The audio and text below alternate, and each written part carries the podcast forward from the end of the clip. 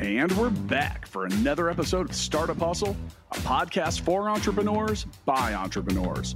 If you want to start, own, or build a business, then you're in the right place. We bring you the real truth about what it's like to take something from concept to launch. From growth, innovation, experience, failing, or winning big, we've got you covered. So let's get down to business with another episode of Startup Hustle brought to you by Fullscale.io.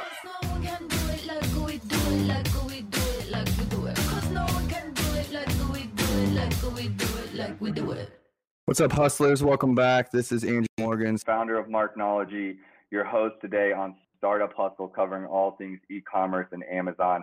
Today's episode is brought to you by Fullscale.io. You build software teams quickly and affordably. Today's topic: how to implement company culture shift. Michael, welcome to the show. Hey, Andrew. Thanks for having me. Yeah, Michael. Uh, Michael Epstein of Auto Anything. Um, I was telling him I heard him on a podcast, another podcast, and just absolutely loved kind of the you know the conversation, what he's been doing with his company, um, and we're going to get into some of those details. But it was just transparent, some wins, and I thought, what better than to get him on the startup hustle for um, you know our listeners. This podcast is a podcast by founders for founders. Um, you know, so a lot of our audience are, people running their own businesses or wanting to run their own businesses or um, a key position in a business. So um, I think it's a perfect audience for today's conversation. And, um, you know, really looking forward to just, uh, you know, picking your brain, getting some of your backstory as well, if we can, um, and going from there. So Sounds you're in great. San Diego, you're in San Diego now.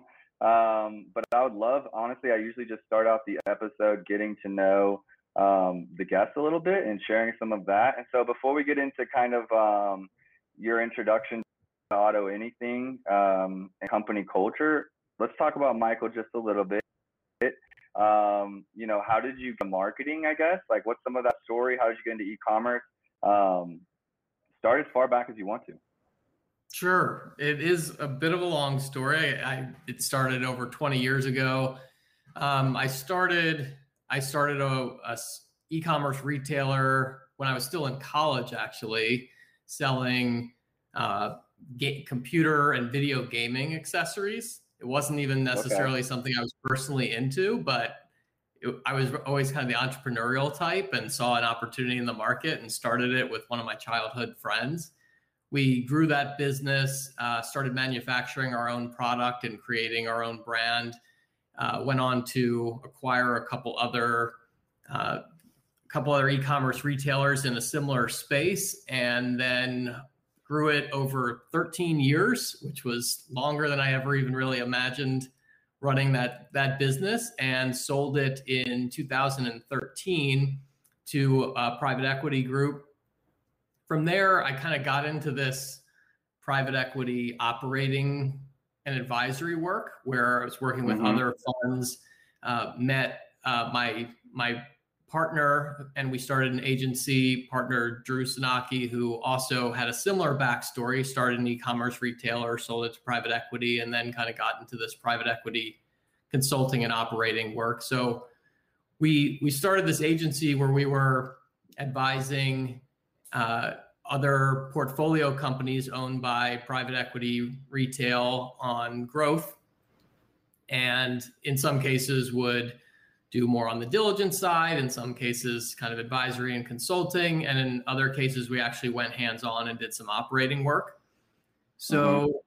fast forward a couple of years and we have been working with a number of these funds and one of those funds uh, acquired Auto Anything from AutoZone as part of a corporate carve out. And AutoZone was looking to divest that business. Uh, fund in Los Angeles purchased it, and we were involved kind of on the diligence side. And then when um, my partner Drew had also was also acting as executive chairman uh, on the board, and then it became kind of apparent that it needed a real management change and leadership change. And so we came in and uh, decided to kind of start running that business. Drew came in as CEO, I came in as CMO, and you know we we really ended up enjoying going deep on a company again and kind of really getting in there and having more kind of control over how the business operated and, and the vision and direction that we wanted to take that company and really getting in and taking action and and helping turn that business around. So um, we weren't at the, at the time we we weren't sure kind of where how long we were going to be involved with that but once it became clear that we were really enjoying it and that there was so much opportunity and upside to that business then we we really committed to that and that's where i've been for the last uh, two and a half years or so i love it so let correct me if i'm wrong but you started in e-commerce if you had been doing that 13 years and you exited in 2013 did you start in the year 2000 Yep. That's early. That's an early mover for sure. Yeah. Um, I think my first website was on like Miva Merchant, maybe. Mm-hmm. If, if any of your listeners even were alive or, you know, or, or remember those days, that was, okay, uh, so was old school. I'm, uh, I'm 34. Um, but I started with computers really early on. So I, I, I, I opened up a little bit before we started about I grew up in Africa yeah. Um, I was I was in Congo in the year Congo uh, Kinshasa Congo in the year 2000. Um, I was hacking the satellite, uh, the internet provider to get more bandwidth. Nothing wrong, just like essentially telling them we had more connections, so they'd give me more bandwidth. And um, I was like building software programs at the time where it was like you um, you even almost had to be in these sites you shouldn't be going to essentially to get in the back end of them. You would like you know compile about a hundred images together which would make like a RAR file. You turn those RAR files into a zip and then you've got like software. It was like kind of like hacking or media sharing way back in the day. Um, but websites weren't even a thing really then. Like i i mean i was i had nothing to do in congo like after it got dark um, you know, I'd done everything in a day up to that. And so I spent a lot of time on the computer just getting comfortable with them, even at a young age. Like I think I was 15. Um, and websites, I mean, they were there, but there was no trust. You were kind of had to be a hacker just to move around in there. Yeah. I mean, we, we started kind of early, was earlier it, days of ecom. And uh, was it right out of school? Was it right out of school that you kind of just believed in it or um, had you been working like I guess like a corporate job and started this on the side, or was it just like no, we want to create a business, we're going e-com? Yeah, so I was I was in college. I was uh, probably I think I was a junior or senior in college. I also was working uh, doing e-commerce for a, another consulting firm. That was kind of like so I was going to school and working. And then because that wasn't enough, I decided to take on a side hustle because we just saw this opportunity to start a, a site for ourselves. And I was again, always entrepreneurial, and so it's kind of inevitable that I was gonna gonna start something. And um, yeah, that it started growing and taking off right about the time that the consulting firm I was working for was having kind of financial difficulties. And so when they closed their office, uh, it it actually was the greatest thing that could have happened because it forced me to go all in on on the business, and we ended up uh, you know really growing it uh, pretty quickly over and and over those 13 years, and had a nice exit. I love it. Um, I also love the name Auto Anything. Uh, I just love sharing a little bit of stories, like the connections that we kind of have. Um, I started helping brands on Amazon uh, nine years ago We've now become an Amazon advertising agency partner. Um, you know, worked with over 300 brands since then. But my very first startup, I moved to um, Clearwater, Florida, and I got a job off Craigslist. I had, I had in Kansas City, I was working at a NOC, which is the Network Operations Control position, which is at Mastercard Global, and it was like a legit company. Um, you know, had some credibility, but I hated it. And so as soon as my first year contract was up and they went to hire me, I was like, I gotta try something else. I'm like, if this is computer science, like I'm gonna kill myself. Like, and so it's like where this is where I, I see people go to die is how I felt. And um, I'm a builder. I'm a creator. You know, I'm not just like wait for stuff to break. And I moved to Florida. I was getting a lot of NOC, um, you know, inquiries essentially because once you've done it, you know, they need it. It's in high demand.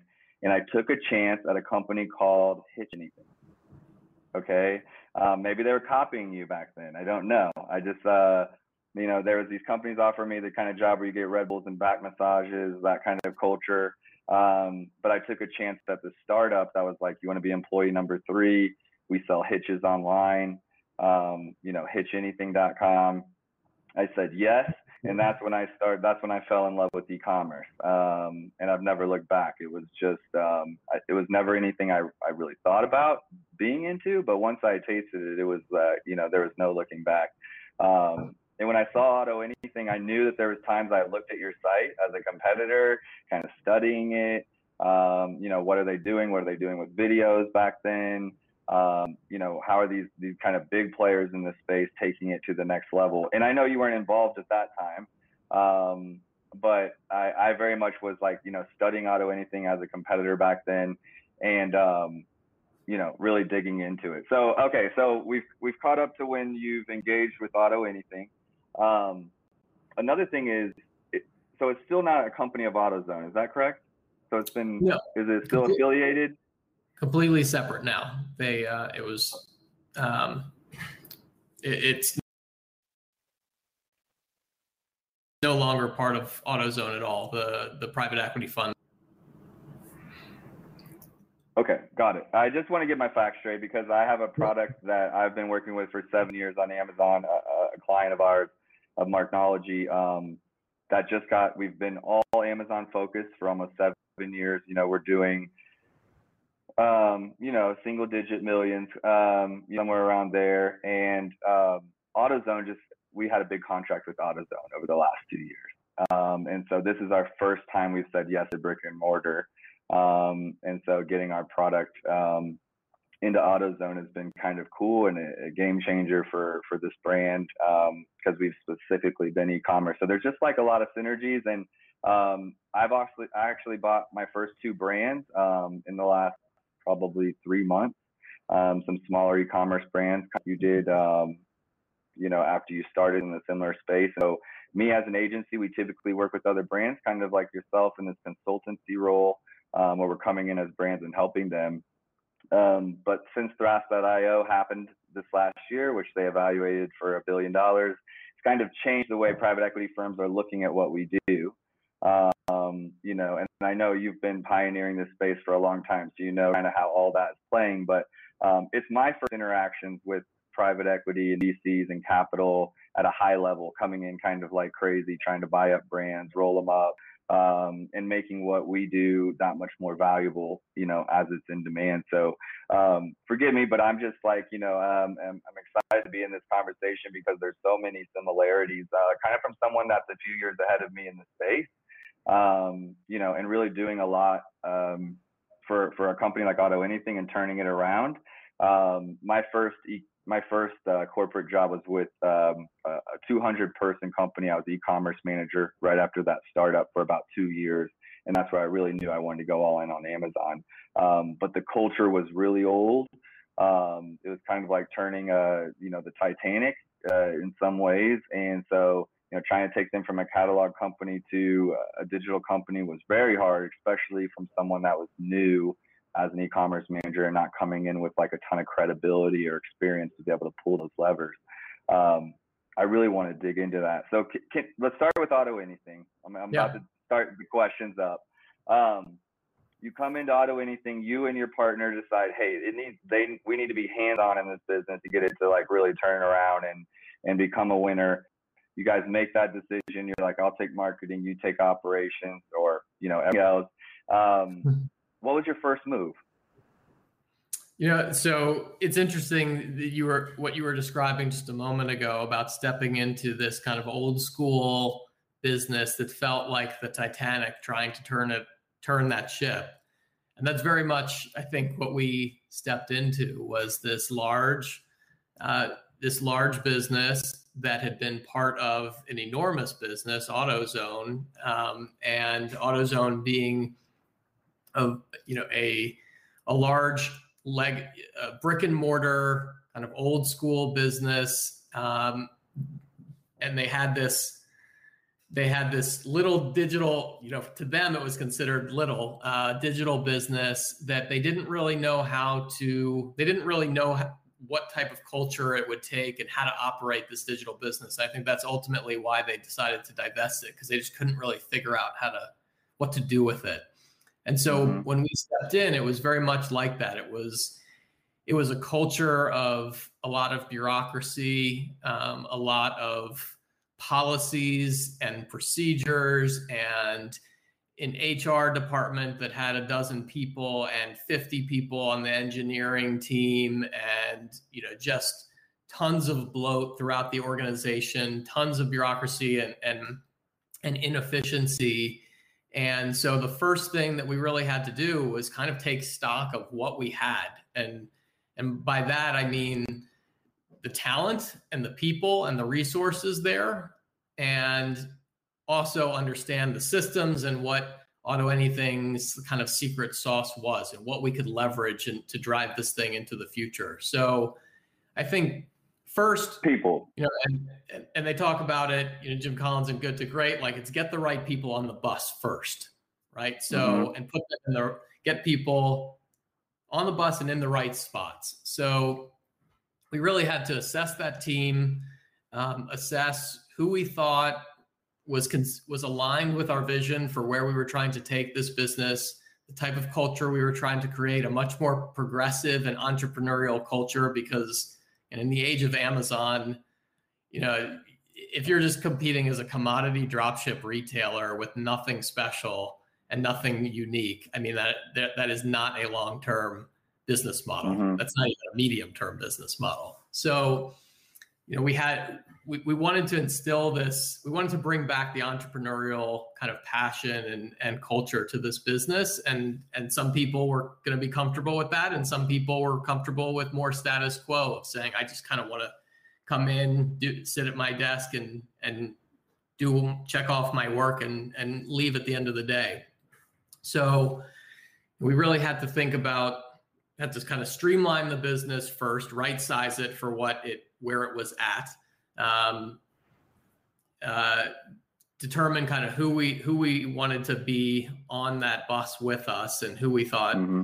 kind of had that that that fire and the entrepreneurial kind of drive to them uh, and who was really talented there and um, and you know made some adjustments to to the team and put people in in different roles if we thought that they were were best suited there kind of started implementing this culture more of of transparency and empowerment. I think again, when you're talking about working as part of this very large organization, people just I think empowered can become kind of a cliche word, but it's kind of the best word I can I can come up with in this case where people were just they didn't have any decision making authority yet there were some people that were really smart and really talented and our job was to like let them know that we trust you to do your job. We know you're talented. You're you're going to be better at it than we are. Like it's we don't know you know we're not coming in as experts on how to do these these specific functions. Like our job is to identify who is really talented there and then support them and get out of their way so that they can execute the way that they know how and the way that they th- know is best for the business. So um, there was a lot of just kind of communicating that a lot of over communicating when it came to transparency and the type of communication style that we wanted to have there. Um, you know, we would have all hand weekly or monthly all hands meetings where we would really run through the financials at a in a very transparent and open manner. Like, here's what the company is making. Here's what the company is not. Here's where money is going out. Here's what this is costing us. And that in itself was just a radical transformation for the business. But I think it was a good way to kind of hammer home what we were trying to create and the and the the the dramatic shift that we were trying to um, to make at the business.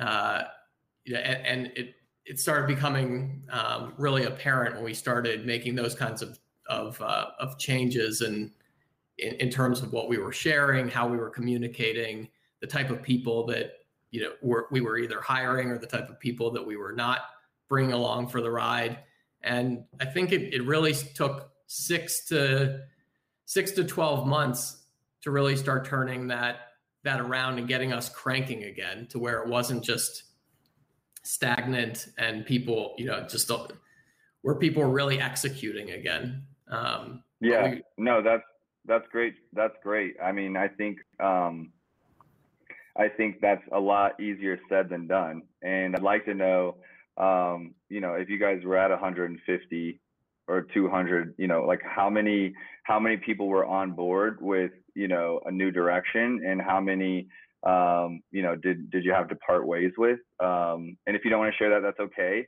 You know, I'd just like to know, you know, change is hard for people. Um, and when you come in, even if like the change is good, it's like it's going to be the, in their in, their best interest for the change.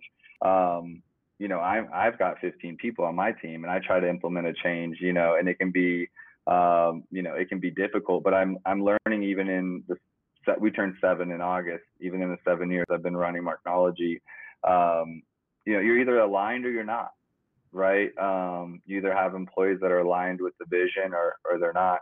Um, what you know can you share some of that like i guess like you know were was it interviews? Were you guys in person? Did you have to move there? Was it all digital? Um you know how, how did that kind of go down?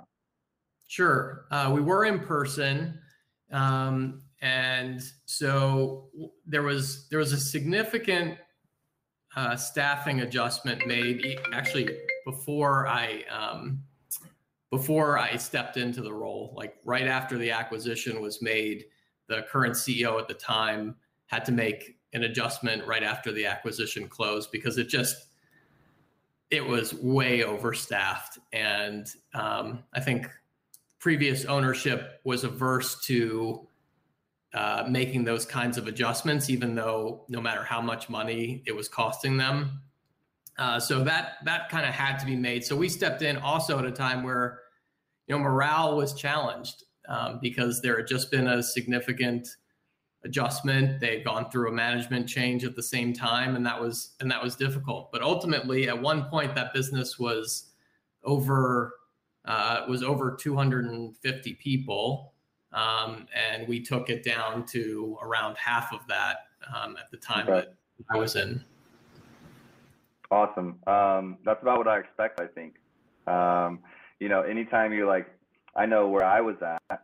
Um, you know, when you, you use the word empowered, right? And I like to think that I am trying to empower my employees, and almost to get anyone to really believe that that um, they're empowered to make decisions. Um, you almost need to force them to mess up, uh, even as an employee of yours, which is going to cost you as the owner. But you need them to mess up so that you have the opportunity to have their back and show them that that's okay. That's how we learn. Um, because that corporate culture, as I've found, is no one wants to take any risk. No one wants to stick their neck out. No one wants to do anything. I know when I was in as an e-commerce manager, I went 150% in trying to grow this business. I did grow it um, by like I think 1.3 million that year, specifically on like Amazon and e-commerce, which was non-existent. So like it's non-existent, then you you grow it by that. You know, it's like you know it was me. It was me, myself, and I. Um, and so, you know, it was like bringing these ideas. I was so passionate about e-commerce. It was easy to just be like, oh, we should, you know, this is what we should be doing.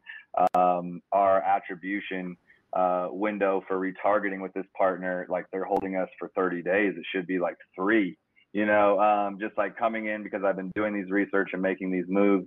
Um, and I found out that one, um, they just didn't want to listen at the time, you know, um, to like, you know, being kind of one of those, like I was just so passionate passionate about e-commerce. It wasn't even about the money at that time. I just wanted to do cool stuff.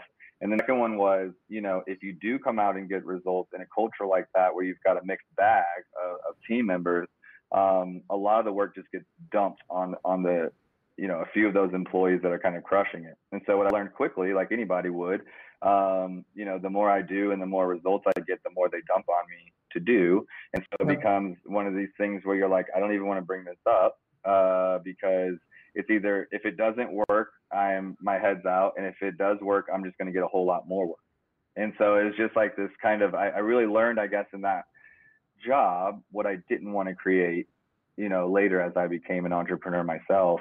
Um, and while I haven't had, I haven't come into another situation or anything like that of that size where I've had to come in and change the culture. As someone that's gone from a team of three to 15 in two years, Uh, it was super easy to have a culture when there were three of us. Now that there's 15, you're getting new people and you're not getting all that one-on-one time to just sit with people and them to really understand your heart or your vision. Um, you know, it has to come out in different ways. And we and we need structure now. Like it's not the same. And so how do I implement structure, keep culture, still keeping people empowered? Um, is is really difficult. Yeah, I think you it's a really important point that you bring up and that you know, especially for for a lot of your listeners who are uh, entrepreneurial or have their own businesses, like if you create a culture where you are where you're micromanaging everybody uh, and everyone feels like they have to come to you for approval on everything. Uh, and if they if they do make a mistake or if they do have something that you would do just slightly differently, that you're on top of them and correcting every little thing that they do, you know, you're that's going to be a significant impediment to your growth. Um, you mm-hmm. really are, really have to be able to hire good talent and then trust them to do their job and be supportive as a leader not somebody that's going to be doing their work for them because you are going to become the bottleneck really quickly if you already aren't. You're exactly right. And um, I think that's why scaling is so hard. You know, um, being able to trust people with your business when you're smaller, um, to, to care as much as you, be aligned with you, you know, make decisions in the day to day with clients or whatever it might be, customers. Um, that would be the same decisions you would make, or at least close to it with the right intent, you know. Yeah, um, exactly. You, got, you guys were on site. Um, you know, you're essentially just over communicating culture, culture, culture. This is what we want. Like, because you needed them to tell you things so that you could improve them. Essentially, you needed the, you know, the grunts on the ground, so to speak, to be giving you feedback based on what's going on. Um, and sometimes it's admitting some of their own mistakes or some areas that maybe they should have been at already. Um, I know that's the case in my business you know, um, and and that I've been doing a lot of cross training um, because I don't want anyone to feel like this isn't my job. Um, you know, with what we do, and we're all kind of getting each other's backs if we kind of understand and respect uh, each other's roles. You have a little bit more respect when you know those rules. So something I'm trying to do right now is, um, you know, cross training for the for those purposes. Um, just because it's you know you want everybody kind of watching each other's back but not in that way that's like no one talks about this you know? Um, because there's no way to improve anything if everyone's just like you know and sometimes it's just that they're working harder and they don't want you to know. They're working harder on something. Um, you know sometimes i find out is that they they're not very confident in one area and so they're like kind of masking that um, you know, just by doing things the hard way or not asking for direction. And, um, you know, it results in a huge loss of productivity um, simply because someone's not feeling empowered enough to, you know, ask for help or, hey, can I take this course or, you know, um, yeah, all kinds of things. So culture, um, 100%. I know, I know it's important, especially as we get into this digital world. And like, that means bringing young people in. That means just like, you know, different things so that we can bridge that gap. You're, you're on site. Is the team all together in an office or are they all remote, uh, at least pre pandemic? So it was all in an office before uh, before COVID, and we so another part of the culture was just we went to a remote friendly environment first. So again, the main thing is we expect to treat you like adults, and that comes with kind of that empowerment. And so yeah, we don't care if you're working part of the time from home if it's not as long as you're producing and the and the, the output and the outcomes that you're delivering are consistent with what you've committed to and what our expectations are for you. So the good thing was by having a remote friendly environment where a lot of people were spending a day or two working out of their house as just was considered a perk made that transition to fully remote really smooth when we had when we went fully remote back in March of last year. And we've been fully remote ever since we are um, we are not yet ready to go back to a, to everyone in the office, but we we we kind of are have been managing this remote first um, move really well, and so we're rethinking kind of how we would go back to a physical presence. There's a lot to be said for having face-to-face interaction. I think when we talk about culture again, these are things that we're still figuring out as an organization how to maintain that culture, how to maintain um, the relationships that we have with the team uh, in a remote first environment. But there's also a lot of benefits to that. We've been able to hire throughout the, you know, we've expanded our hiring to nationwide. It's given us access to some great talent in places that we that would not have, you know, realistically we would not have found that in San Diego. Um, and so now everybody's pretty accustomed to this remote culture uh, and this remote environment that we've created, and it's uh, it's been working out really well. So now we have to figure out again, kind of what the longer term plan looks like. No, I get it. Um, you know, in Kansas City, it's been pretty lax, I guess, in regards to COVID standards. I mean, it's safe. It's just Kansas City. It's not LA. It's not San Diego. It's not, you know, New York. Um, we're kind of out here in the middle. Um, and, you know, so we've still been, um, we also have a warehouse side of our business, a 3PL um, fulfillment by Marknology. So um, we do ship goods, perishable goods. We have food brands that we work with. Um, so that was a reason to stay open in Kansas City as far as uh, in office. Um, but there's so much more, I guess, collaboration and creativity, and there's so many things that can be just you know transferred between a team um, from training like this Amazon space. No one goes to school for this.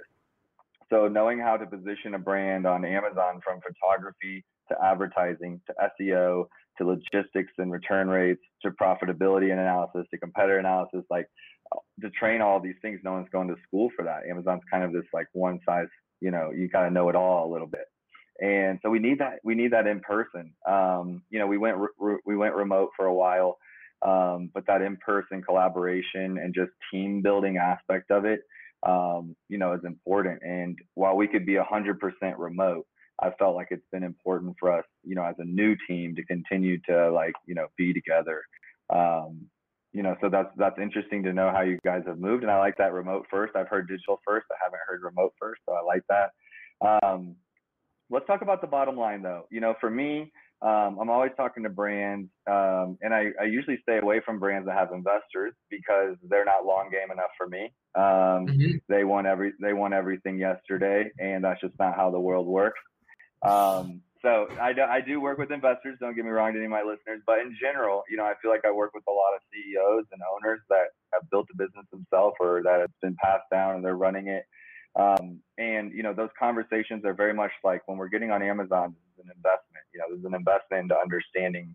Let's break all this stuff down. Where are our gaps? You know, and really we evaluate their business from the ground up, from profitability and cost analysis to shipping to to everything to really be um, you know profitable on Amazon because that's that's what it's about at the end of the day. Um, but it's getting them to understand it's a long game, and I know that a culture change is very much a long game as well. So you know, I'm I'm sure your investors had absolute trust in you, but I'm also pretty confident that they're like, okay, so how is this paying off? Um, you know, what kind of changes are we seeing at the company, and what you know, if you if you can go down that path a little bit, like as you started making these cultural changes at six months and things started taking in, you're starting to get people, employees that are being transparent and leaders that are stepping up in departments and owning, um, you know, kind of their roles. When did that first start to make an impact on profitability? Sure, I'd say, yeah, it's a good question. And fortunately, our board and our investors are um, generally patient and and certainly extremely supportive. Um, certainly, everyone's in this to make money, but they they were extremely supportive in. And when we, I think they understood that in order for us to get to a place where we were executing efficiently and effectively, we couldn't get there without changing the the corp the culture and the mindset and the team first. Um, I think I think it was Drucker that said culture eats strategy for breakfast. Um, might have been I might might be quoting somebody else, but I think it was Drucker, and and I think that's really true. Like all that we we could come in with all these grand ideas, and we did. I mean, we had a lot of ideas on day one for what we could do with this business, but if people are if there is not a culture of execution, uh, then it just doesn't matter. And so I think in that kind of six month to year time frame, you could start to see things turning um, in terms of you know productivity, uh, output, also revenue and and profitability. You know, we were starting to really make inroads um, as as we started to feel like this uh, like the level of execution in the business was changing dramatically. So it was just it was directly reflected in the financials. Were you guys trying to like you know bring on new brands and like growth in that time, or were you tr- really trying to kind of lean up before you went into that growth mode? Yeah, good question. So it really was about righting that ship first. You know, we we we weren't necessarily in a position to start taking on more until we stabilized and started turning that around and felt like we were in a position both financially and uh, in terms of resources and operationally to, to start taking on new opportunities. And so, um, really, it was the beginning of uh, last year where we we made our first acquisition, which was Morris 4x4, which was a Jeep oriented online retailer of aftermarket accessories.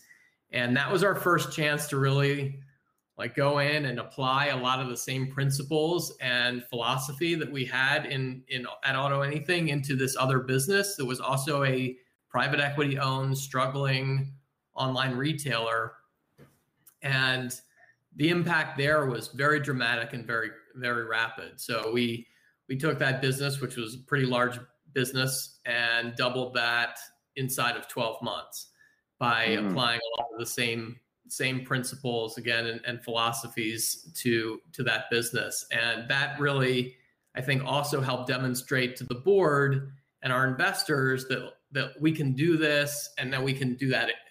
We've got kind of the playbook now and can do that um, if we if we look at other acquisitions. And since then we've been in a little bit more aggressive in that respect. So we both acquired another company called uh, wheelwell which is more of a performance um, focuses more on the performance side and has a, a really strong social community.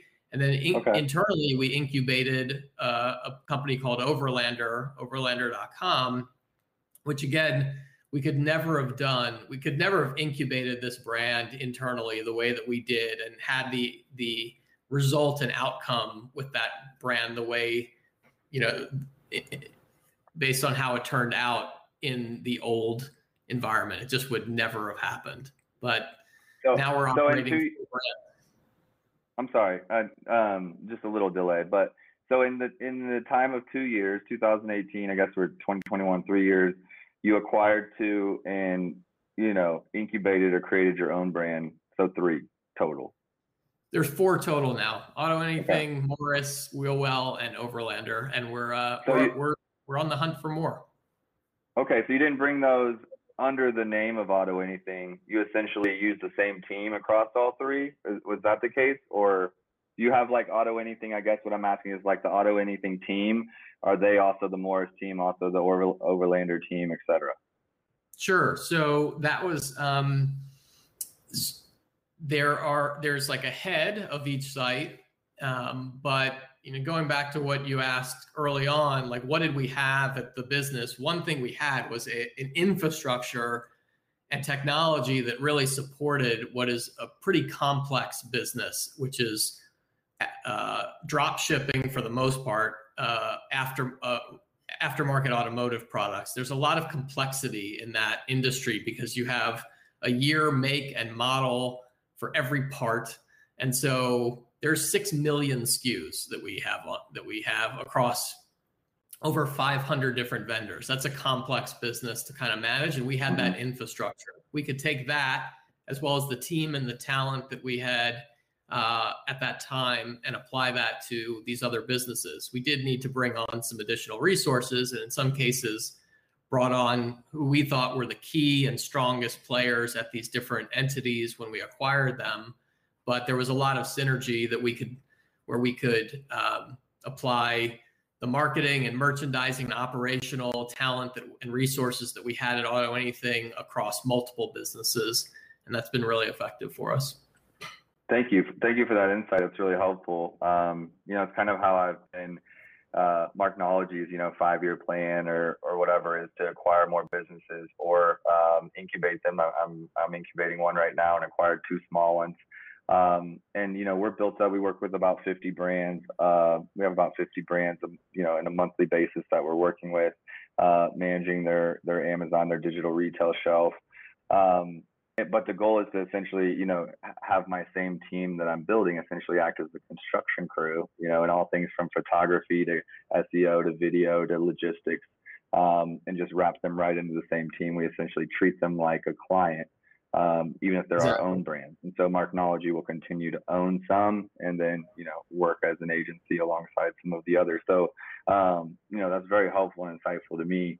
So far, nothing that I've um, bought has you know needed to keep anyone on board you know they were smaller operations so it's more so just like you know rolling it into what we're doing um, but that's really interesting and i think that you know it, it's it's been the last seven years i've been learning with other brands you know what's the template well you know how does how does amazon's algorithm work how do we optimize it best now that that's the case it's even the next phase is okay holistic e-commerce how does amazon or the marketplaces, web and social kind of all connect and bring them all together. And you really need a team that's on board with that. If you have a Facebook Facebook ad guy uh, that's not going to work well with Amazon attribution or understand like you know what I'm trying to do with the ads, you know when I'm working with a brand and they connect me with an outside partner, we're not aligned. Um, because they want to do things their way, it's really hurting the brand, you know. So I stress that from the very beginning that it's like, look, we work on Amazon, but there's so much that we do here on Amazon that also affects your website, that can also affect your social media, that can affect everything else as far as branding. Um, we have to be aligned. And I can see why once you got that culture right, as you took on another one, they could then by osmosis, you know, help that team with the next culture and um, so on. So it's very insightful, especially like at a high level, right? When that's happening at a high level with a big business. Um, and like I said, I started in um, I started in automotive parts, so that year make model um, that is very challenging. I was legitimately this is how we I started two plus two. I was in Mopar. I made we made a deal with Mopar, like some Chrysler Dodge Jeep dealership to come in and sit in their back parts aisle, and I was taking photos of every single part uh, because these didn't exist for the web. Um, you know, I was taking it out of the package. I had a little portable white background setup. I was taking a photo, you know, onto the next one. Um, you know, creating these combo kits where got, I'm sure you sell hitches on auto anything. So you've got sequin, curtain, um, you know, that drop shipping model that we're all talking about. Um, and it's at a very, very high level, the plugins and relationship management you have to go to be able to even work in that space is something that you just almost have to have done it to know. So it makes a lot of sense why um, your guys' systems can directly correlate regardless if it's wheels that you're selling, you know, bolts and um, or you're selling trailer tonneau covers or whatever, they almost all have a year make model. Um, yep. I actually had the, the craziest thought. I'm in Costa Rica right now, and I've been seeing all these vehicles that are like vehicles that we don't have in the US, you know, whether it's Toyota or Nissan or Mitsubishi, they have these different models for overseas.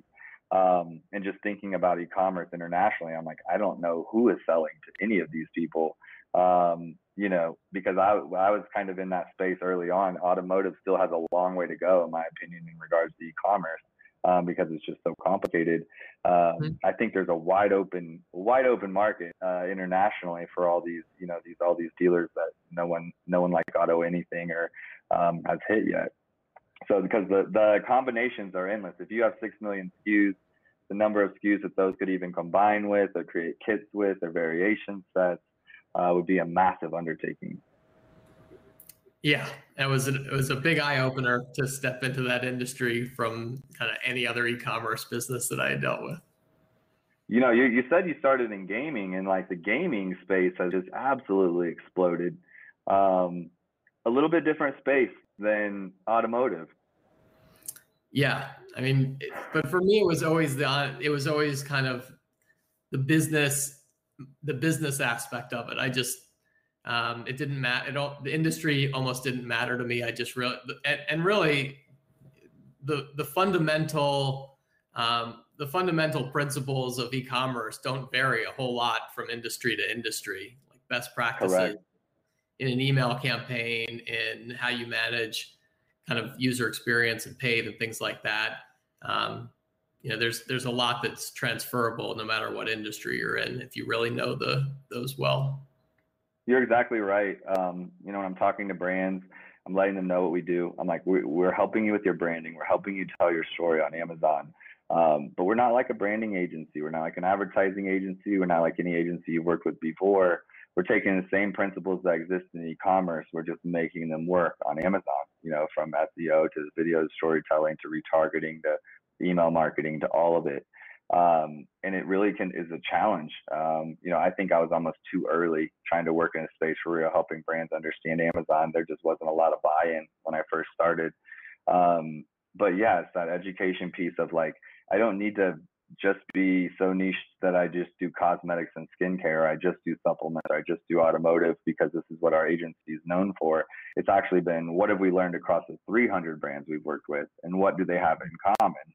And what did the losing brands or the losing projects I, I worked on have in common. Um, you know, kind of taking those results and being like, this is a strong e-commerce plan, regardless of what you know business you are. Um, and I think that's what's so exciting is I don't have to be a genius to help a brand, right? Um, I don't have to come up with some innovative, outside the box, insane creative idea. Um, it's more so like these are the standard principles of e-commerce, and if we do them correctly, um, you know, we'll, we'll see results. So sorry, I went on a little bit of a tangent there, um, but realizing that you know, regardless of industry, it's it's uh, you know it's very much the same. Yep, definitely. So what's next? What's next for for you, and what's next for Auto Anything? Um, you know, coming out of the pandemic year, um, you know, what do you guys have in store? Uh, well, we in we one of the acquisitions, Wheelwell, is pretty recent. It was the very end of last year. We have a lot okay. of there's a lot that we think we can do with that, and it has this really neat social community where uh, users can upload information on their builds, which is big in automotive. So pictures mm-hmm. and all the products and everything that went into building their their vehicles, and then those can become shoppable, and of course, other users can browse and interact with with that content. Um, so we really think that that's there's a ton that's of really cool. Uh, and Overlander again is another brand that that is new, launched around Black Friday of last year, and a um, lot of lot of upside. It's really neat market. It's this more extreme vehicle adventure market where you're taking these vehicles out off the grid for days or weeks at a time. It's a really neat um, really neat business. And so obviously growing them, continue to grow Auto Anything and Morris, um, seeing a lot of good growth. I think we're benefiting. We're fortunate to benefit to an extent from um, the pandemic, where both the shift to e-commerce, as I'm sure a lot of your listeners have, have seen similar uh, similar impact, as well as just automotive in general, has been an industry where people are spending it's a it's a hobby and it's a project and people can spend their time on it particularly when they were when they were at home so mm-hmm. um, we've benefited and we're trying to continue to capitalize on that and continue to grow these businesses and then continue to look for other acquisition opportunities um, because we think um, and we've kind of built this this playbook and this infrastructure now and and the talent that can support that continued growth we're also looking to introduce our own products as well. So private label again, if um, if a lot of your listeners are are reselling a lot of product, um, you know, being able to develop your own product, bring that to market, have greater margins and more control over that brand is really important and something that's going to allow you to be, you know, more competitive long term when other pro when when retail is being consolidated among some of the top sites like Amazon. Yeah, I love it. Um, you know, and there's Amazon is uh there's a lot of pros and cons, right? Um, I think the you know for the website owners, the e-commerce owners, like it's a necessary evil. It's always going to be there. It's you know really how do you want to be positioned on that marketplace? Um, mm-hmm. and and I think the more you can step back and be like, this is what I want for my business, and instead you say where are my customers, and I'm going to be there, uh, is the better kind of mindset to go and just provide that experience for them.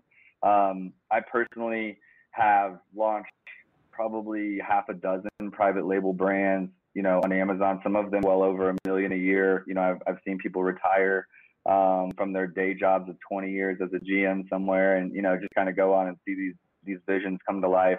I'm also a Jeep owner, a Rubicon. I've got a Rubicon. I absolutely love it. So um, I might have to check those out myself. Uh, it's been the Jeep and the kayak has been my savior during the pandemic year, just getting a chance to, you know, kind of go out. So I 100% know what you're talking about. And um, I'm also like been having a lot of fun with the with ATVs and stuff out here in Costa Rica. So I'm your I'm your prime customer, I think. Uh, you know, um, engaging out here in that kind of stuff. But no, absolutely love it. I love where you guys are going. I'm going to continue to follow those projects. And the one where um, you can have shoppable user submitted content is is really forward. I think that's um, you know it's really incredible. I'm gonna have to follow along just to kind of see how that model works out.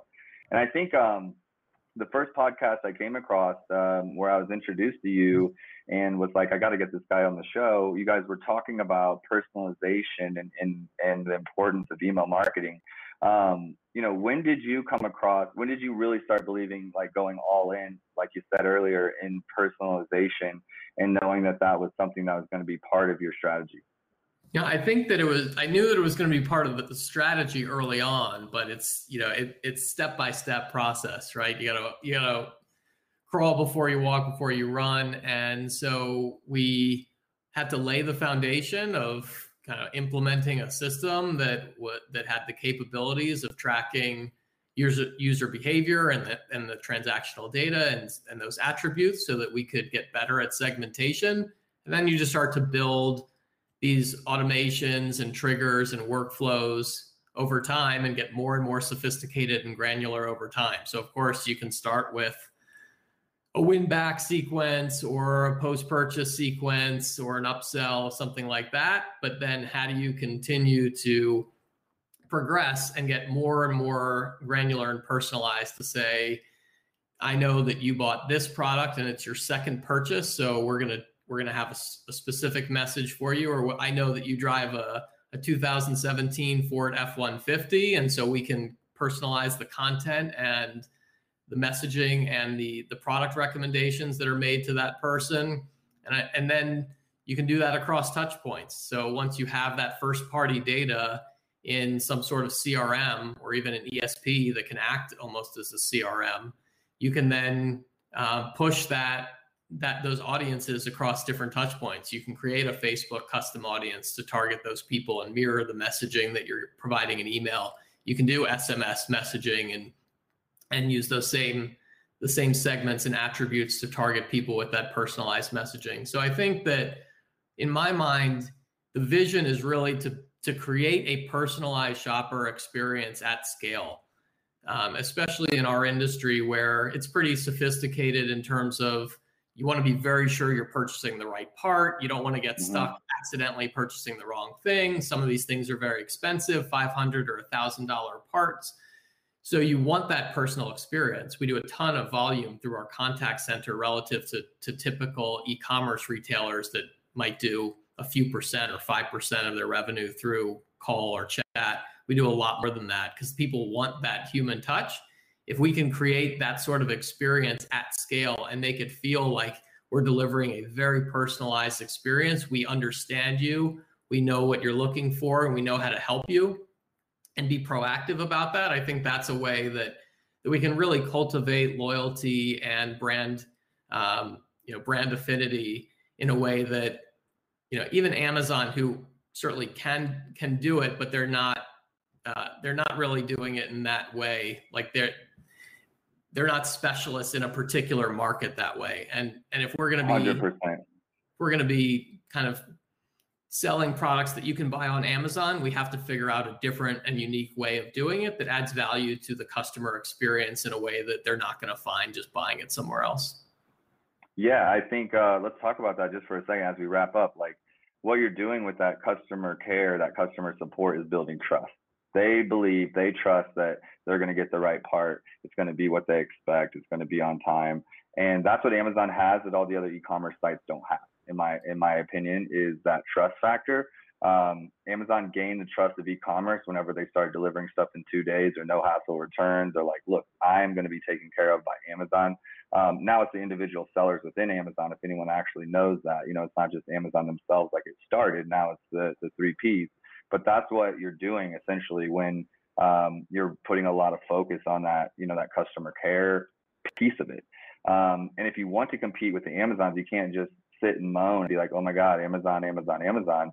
Um, you got to do something about it. And so if you want people to come in your store, if you want people to shop with you and stay loyal, um, you got to make their experience better. You know, like in the same way, Amazon can be a hot mess of a catalog. You know, you've got before the 3P sellers started coming along, cleaning all this data up, the brands have to care about it to hire someone probably like Marknology or someone internal to come in and like, okay, let's get this information right. Let's, you know, returns can destroy a business um, simply by overselling instead of educating or, you know, things like that. There's countless businesses we've came across where um, the return issues was our main. It wasn't even about the product quality. It was just they're getting the wrong product. And so, yep. um, you know, how do you ensure they're getting the right product? How do you make them feel really great? You know, pat them on the back like you've got the right thing. I know I personally, in a brick and mortar experience, um, I love going to stores where they help me. Um, that's why I'm going to brick and mortar as an e-commerce guy. Otherwise, I buy it online.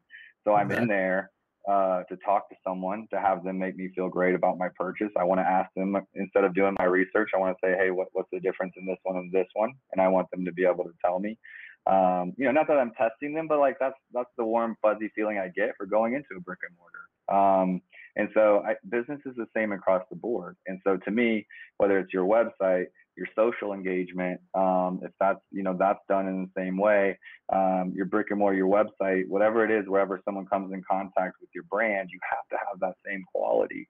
Um, you know, and that's what we try to do for brands on Amazon. Um, you know, where a lot of times it's a different customer. I think the automotive customer is um, almost a completely different customer altogether because they are so accustomed to walking into the auto zone, telling the guy behind the counter what car they have and what wipers they need to fit or you know whatever the case might be um, and so and someone pulls out a catalog looks up the part number and it's like this is the part you need. Um, so trying to get that same experience in a more efficient you know way is i think is super incredible and i think um, the personalization piece is something that to anyone listening like founders or business owners on the web can do in a way that you can't do on amazon yet and that is a way to to really stand apart and and create some you know, reach some value within your site to have people coming there.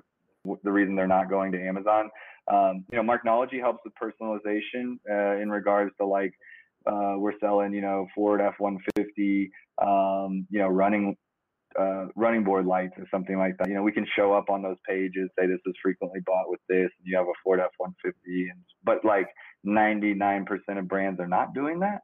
You know, so um, in a time where time becomes the most important thing, like you know, personalizing, uh, making people feel like they're uh, you know really important uh, as customers, um, is just awesome. And that's really where you know I, I, heard your kind of hour dip, and I'm giving them a shout out to the Wave Break podcast. But you guys are really going into SMS and, and personalization, um, and I really feel like that's the future. It's been out for a while, but not at scale across lots of different brands. Um, and so I think that's really the future. Uh, from Hulu to Netflix to voice uh, to voice searching to the Alexa, um, you know, it's all coming down to personalization and, and data at the core of that. How much data are you getting, and what are you doing with it? Yeah, and there's and you alluded to it before as well. Like just getting the surprise and delight factor uh, is not is not something that you're gonna like buying from Amazon is super efficient, super easy. You're not going to beat them on on creating a, a, a, more frictionless experience in that. But you're but buying from Amazon isn't necessarily fun. Like people aren't right. like awesome to buy from Amazon. You don't get a surprise and delight factor, and if you can create that um, through your brand and through those touch points, that's something that's going to again cultivate a lot of affinity and loyalty and catch people's attention. Like we're using uh, handwritten postcards uh, as a way to do that now, which, you know, again, you talk about the different touch points from SMS and voice search and all the different things. Like uh, we're using uh, handwrite.io, which allows you to automate creating handwritten postcards at scale, right? And you could do that and you could send that to your customers with a personalized thank you note to where it's written, it's actually written by robots uh, but it looks like handwritten. It's using AI to to create realistic handwriting, like pen to paper on a note card, and um, it's it's another thing that you know, in, a, in an age where your inbox is now the cluttered thing and your actual mailbox is where is not cluttered, that's something that comes through and really catches that customer's attention and makes them uh, and gives them that surprise and delight factor in a way that's going to make them really loyal and brand advocates. Yeah, I thought that was brilliant. Handwrite.io. Um, that's a freebie for everybody listening. Um, that's a way to really take it to the next level. Direct mail. And I think like all things old, bringing them new is is innovation at its best. Um, and I know that I now, as a business owner, get even more mail that's just either junk or my email inbox is just straight anxiety sometimes. Um, you know, so getting a handwritten note or a hand, you know, um, you know, that wow factor, it really stands out. Um, and it's a great way to go and a great way to, to even like, you know, even from Amazon, um, you know, collecting customer data. Let's say you're selling car parts on Amazon. You have them go to your website to register their warranties on your private label brand because that's how you collect their email and officially register them. And then following that up with, um, you know, a direct mail touch because now that's possible because you're collecting customer data is really like what we're talking about when we say like holistic, you know, where it's from, you know, end to end and really owning the customer. Michael, I could go on all day. Um, you know, we're wrapping out in an hour. Like uh, you've been sharing gold. Thank you so much for your time. Before we before we sign off, like um, you know, where can people reach you? Um, you know, if they do have a brand they're trying to sell, or they want to, you know, just connect with you and continue to follow some of the brands you guys are doing. I'm gonna have it in the show notes, but uh, just for everybody listening in their car, um, you know, what's the best way to contact you or connect with you? Um, probably LinkedIn is the best way to to reach me. So just Michael Epstein. What's my LinkedIn? M, M Epstein one, I think. I'll give it. You can put it in the show notes. Um, so okay. connect with me. Always happy to talk e-commerce. If you got something really cool in automotive, happy to pass that along to our merchandising team to take a look at. We always like finding new and interesting stuff. Um, but yeah, hit me up anytime. Thank you, Michael. It's been a pleasure. Uh, before we sign off, once again, Thanks to our sponsor for today's episode, Fullscale.io, helping you build software teams quickly and affordably. Michael, if you're looking to build a team as you acquire brands ongoing, Fullscale.io is a great place to start um, as your workforce is getting more, um, you know, nationwide, international. Um, they've been a great resource for me to plug into my team as needed um, and help us build out. So, Michael, thanks again for being on the show. Hustlers, I'll see you next time. Thanks for having me, Andrew. Startup Hustles brought to you by Fullscale.io, helping you build a software team quickly and affordably. Make sure you reach down and hit that subscribe button, then come find us on Instagram. See you next time.